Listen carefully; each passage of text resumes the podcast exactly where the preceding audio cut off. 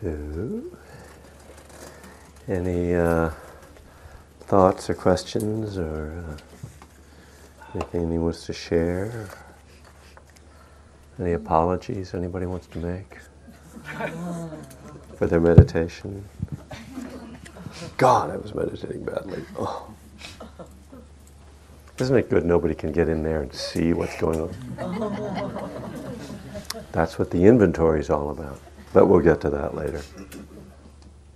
Yeah, I'd, I'd like to say something. Cool. Um, it was uh, on my uh, on my way here. Um, you know, it's interesting. You had clinging on your handout here. Mm. Um, on my way here, I saw my ex girlfriend in passing. Oh, just like, Yes, oh, that's great. and it How, brought how up X? A couple months, Hmm. How long Uh, were you together? seven months, not that Oh, long. okay. Yeah. We don't feel that much sympathy for you. I don't think that's what I'm looking for, although, you know, hidden motives and all, I don't know. Um, but it's more of an observation that, um, uh, you know, I was, it, it created the clinging, the desire, um, the longing, you know, and I'm sitting with it, and I realized that at the moment I saw her, that was valid. That was a valid emotion, you know, that desire. Afterwards, it was all created by my mind. My mind created situations that put me in a position to have desire. But let's not use valid because it's it's, Well, it's this, okay. because it's such a Yeah, you know judgment. Okay. Well, But uh, I mean, what, what you're saying is like in that moment, it was stimulated just by, it. It was the the emotion moment. came about through the sense impression of seeing her, Right. and that was just uh, there's a simplicity to that that, that you're powerless over that. Right. And then the thought stuff is where it's you know, what recreates it. yeah. Um, and you know, it's interesting because when I'm in the moment, when I'm following the breath, I'm happy. Present moment, one Present moment, following following the breath, I'm happy. But then the thought comes in and creates a situation which creates that feeling of desire. you know? Yes. Um, so that was just my observation. Yeah. Good observation. I mean, this is it. This is what it's all about. Um, and the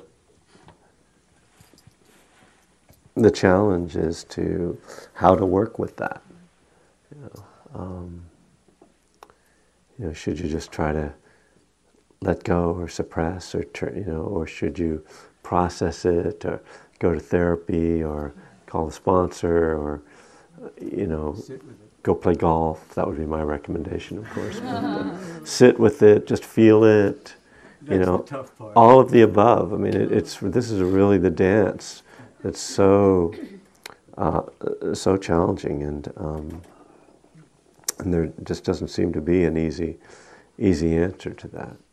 I mean, I, I guess I sort of imagine that there's the the ideal meditator. Maybe we all have this thing, but you know, I, uh, there's the ideal meditator, and I know I'm not him or her, and so I imagine that there's this person who like sees that person and the feelings come up and they oh they let them come and they feel them and they really allow it to move through them. And, and then they let it go and then later the thought comes up and they oh and they observe it and they just let it go and then their mind comes back their breath and they get totally focused and there's this just kind of waves of bliss and wisdom and you know and, and then that's since that's not who I am I'm thinking that that's how I should be. So, besides feeling uncomfortable about the fact that there was this encounter and then I'm thinking about it, then I add to it, and I shouldn't be feeling this. I shouldn't be thinking about it because it's not valid to be thinking about it some more. It was valid to feel that then, but it's not valid to be thinking it now. I'm just creating it's my, my I'm creating my own problems. This is how I get into all this stuff. This is what's wrong with me, you know. Uh, you know, when am I going to get it together? Yeah. I mean, you know, I'm not trying to read your mind. I'm telling you how I'm telling you how I experience it, you know. And I'm sitting here, most of this sitting, trying to process this thing that happened when I walked in the door. You know, this, this guy who emailed me a couple weeks ago asked me to blurb his book, and I said no. And then he wrote me again, and then he wrote me again, and then he came to the door tonight, and I was like, I told you no, you know. And then I walked over here, and what I felt was, I'm really a bad person. I'm really selfish, and you know, and he's going to hate me and probably the you know blog about me, and you know, people are going to boycott my events, and I'm just su- I'm such an asshole, and you know, same thing. It's just the story, the stuff, you know. One moment, you know, it's like it just it's amazing what our minds do. Um, yeah, hopefully they'll come up with a drug to fix it all. you know. Tried that. yeah, I know. And Owsley died, so you know. yeah. Well, thanks.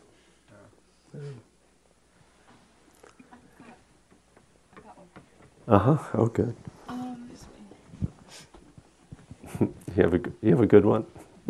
thank you. I feel like this is a tennis match. He- and she's hit it over to you. He's hit it over to you. Love. Um, Love, did you say? love. oh, tennis, right? Oh, right. Um, I couldn't meditate at all. Well, what do you call meditating?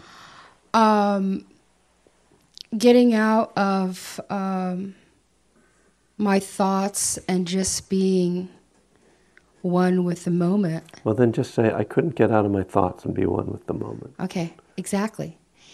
And what my thoughts are consumed with, whether, and it's neither, in my opinion, neither a desire nor an aversion, is the Japan situation. Mm-hmm. It's consumed. And that's neither a desire nor an aversion. I don't know what that is. But my mind is consumed and I can't um, get out of those thoughts. And it's what's, just the, like a what's real the nature of the thoughts? um, just everything, one after the other. I mean, everything, just everything. I mean, what's happening, what could happen, what is happening, what may happen, what is happening. It's like imagining uh, what it's like over there, uh, the weather, the freezing, the no food, the water, the. I mean, I just there's there's a billion and one things to think Yeah. about concerning this whole event Yeah. and my mind won't even stop to meditate. I think that's a meditation.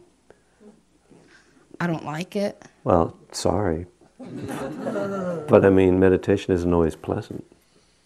That's one, another one of those kind of ideas that we get. Oh, meditation, you know, it's supposed to be this. You know. I mean, to me, I sit down, I close my eyes, whatever happens, that's meditation. You know, I don't get to define it or control it. And that's obviously really affecting you and touching you and, and that so that's what your heart needs right now. Your mind needs to process right now maybe. Uh, you know maybe there's a way to work with it. You know maybe you can uh, look at it. I mean i would certainly try to uh, I, not to not that you shouldn't be doing that, but it's always helpful to look at is there what's my part in this kind of you know in terms of uh, uh, I mean what I'm the one thing I would pick out that I think many of us share is fear. Because you know um, I was on the golf course that day and I said to the guy I was playing with this would be a good place to be in an earthquake you know? Because yeah I mean we all we're all thinking we live in an earthquake zone.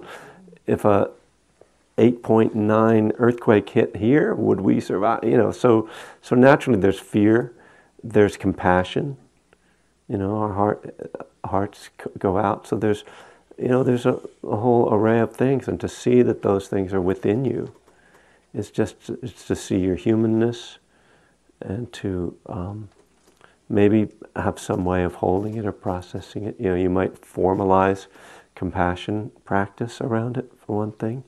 You know, start to actually, as the images come up, you know, just say the words, may you be free from suffering, or, or any words that come up to you spontaneously, and let it, let the thoughts move down into your heart so that you're allowing yourself to just be with the feeling and then uh, you know bring evoke that kind of feeling of compassion around it. And then it becomes very clearly a meditation and a prayer you know um, and also to allow yourself to feel whatever emotions if there are, are fears or uh, around around it for your for yourself uh, Thank you. yeah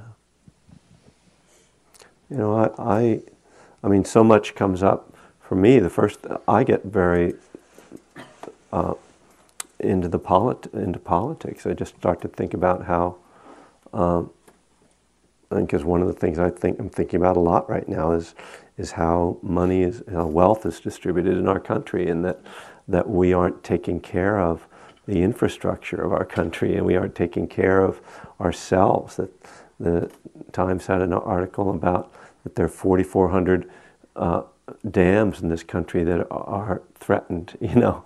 And it's like there's plenty of money to do it, and there's only one reason why that's not there. It's because of greed. And so there's so much that can come up around this stuff. And we can't, if we separate that and say, oh, that's not meditation and that's not spiritual, then we're, we're trying to make our spiritual life into some pristine, pure thing separate from everything else. And, and I think we really lose a lot that way. I, I, want, for me, my spiritual life is tied in with my politics and tied in with my relationships and obviously tied in with you know my my addiction and all of that. It's all one thing. And the more it's integrated the more sane I am and the more healthy I am and the more my life uh, works. Because there aren't shadows, there aren't things that I'm, I'm you know, pushing aside or, or eliminating from the whole, which is all spiritual in my, in my terms. You know.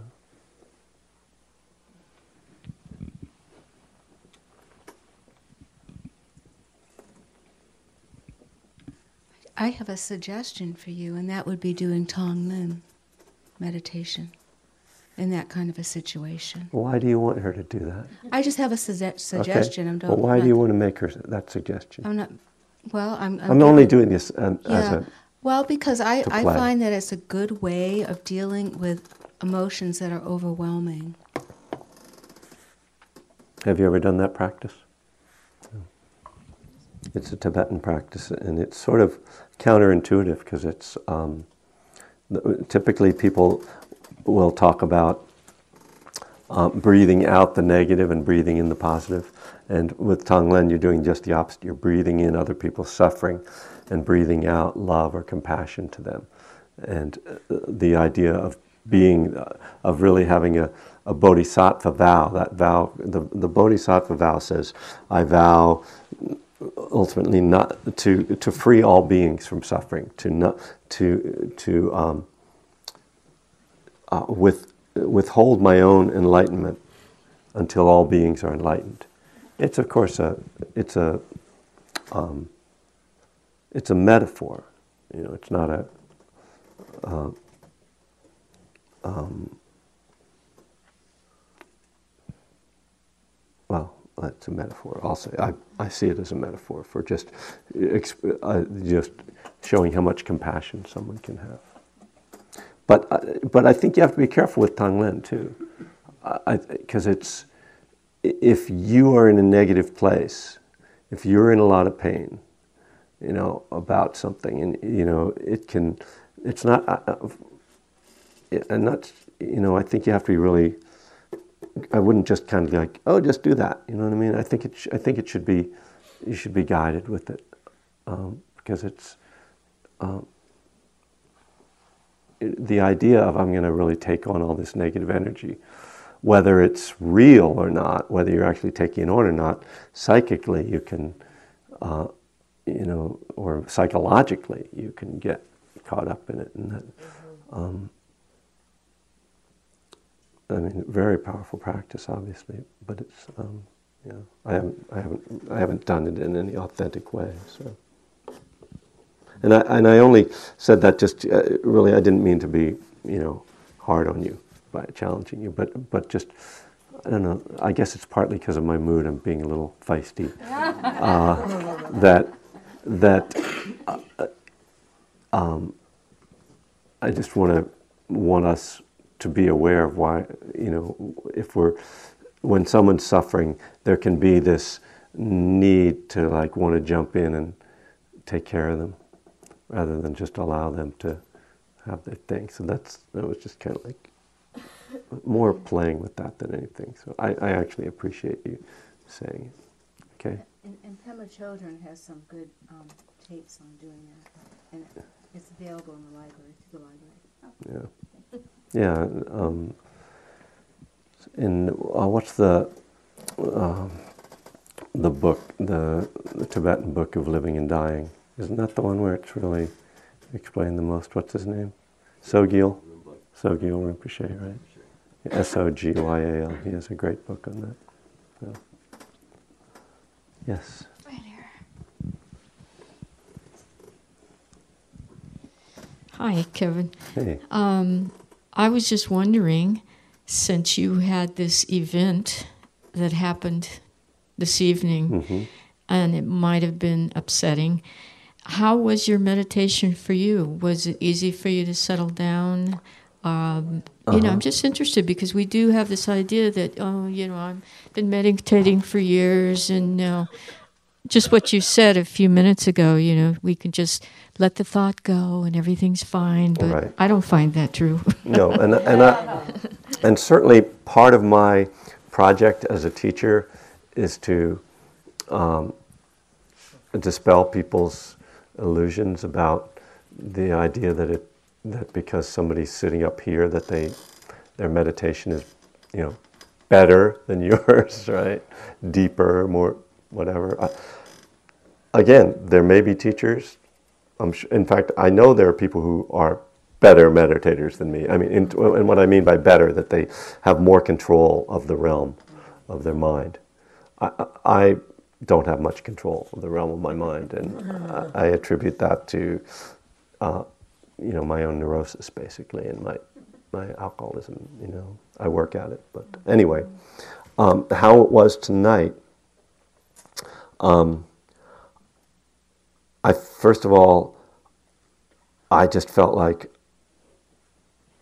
is there somebody who would like to substitute for me teaching tonight? You know, Uh, you know I felt like, how the hell am I supposed to teach this? You know, um, and um, and you know when I get into the guided meditation, it allows me to to really get myself into my practice because when I'm speaking the instructions, I follow them.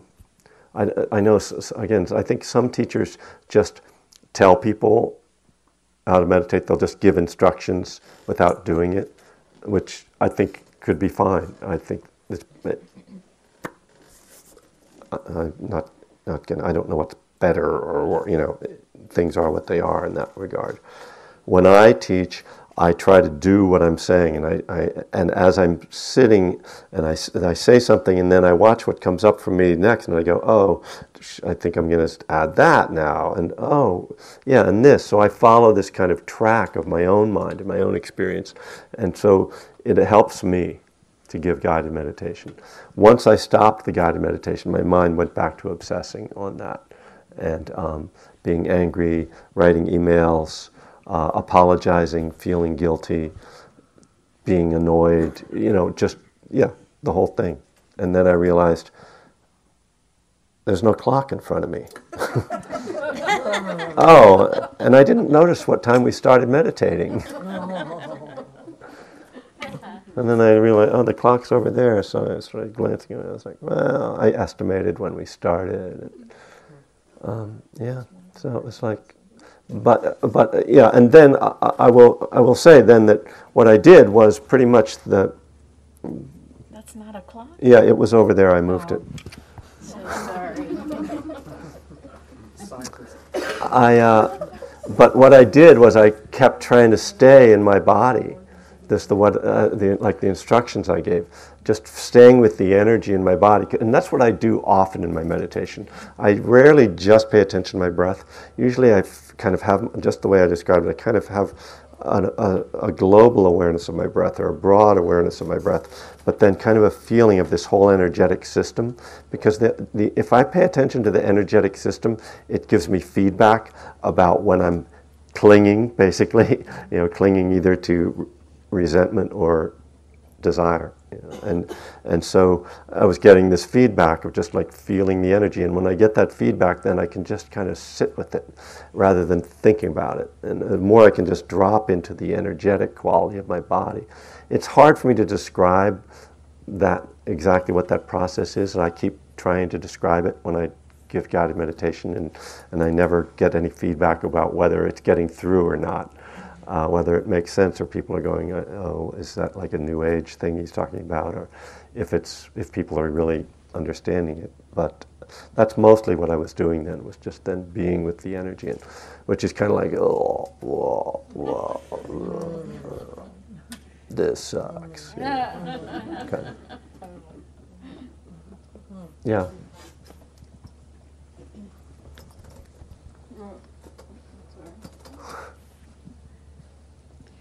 Last week, uh, we did, I think you call it a concentration um, Yeah. meditation. Um, Hopefully. yeah.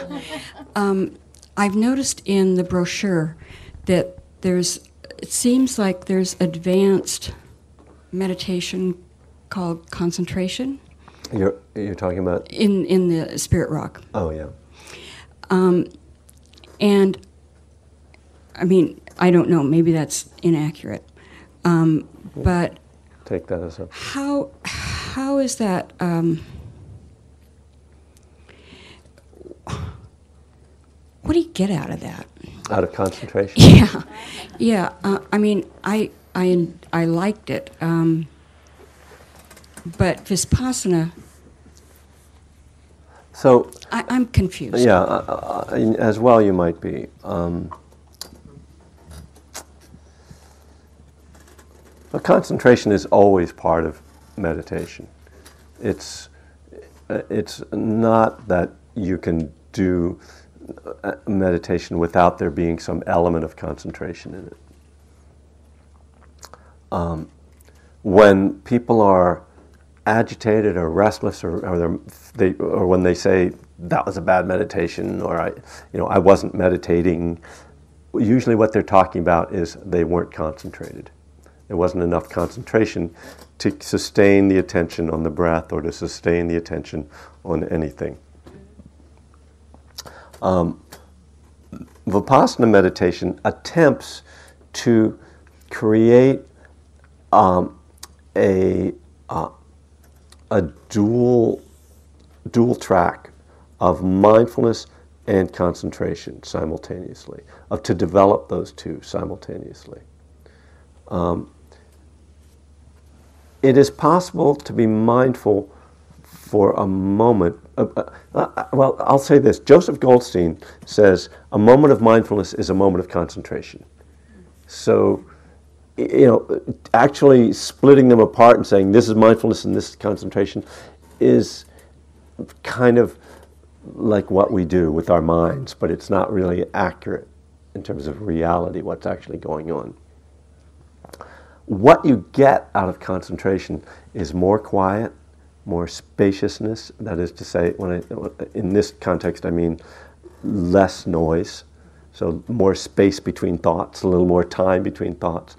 You get um, a physical sense of calm to, and there are levels of calm and peace and concentration that can go deep, deep, deeper, and deepest. Um, there can be states of bliss. This is where the concentration gets very deep and powerful. Um, there can be uh, altered states.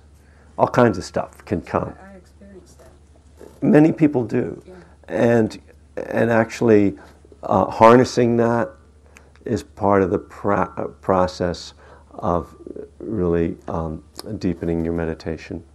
Um,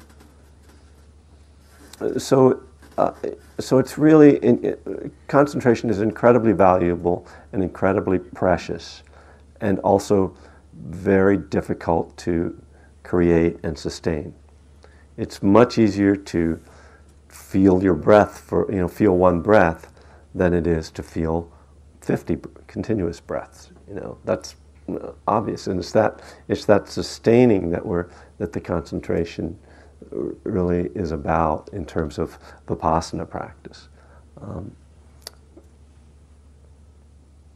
it, it concentration depends on a few factors: stillness, silence, and time are the main aspects. That it can develop without those, but uh, that's really th- those are the key things. So if you can sit still in a quiet place for a long time, concentration will develop, no matter whether you have a talent for it or not. And some people have more of a talent for it. This is why retreats get longer and longer when people get more and more serious about practice. This is one of the reasons, not the only one. But uh, sitting for 20 minutes as opposed to sitting for 20 days, the huge difference is that your concentration just gets much, much deeper, after, particularly after a few days on a retreat. And after, and there are kind of stages. After two weeks, there tends to be kind of another boom, you know, deepening. Um, and you know, after a month or two months, I haven't gone beyond three months. So, but people go on six-month retreats, you know, year-long retreats, and uh, so it's that's all part of that kind of um, scheme. So we should take a break so that we can have a little talk about steps four and five. So, thank you.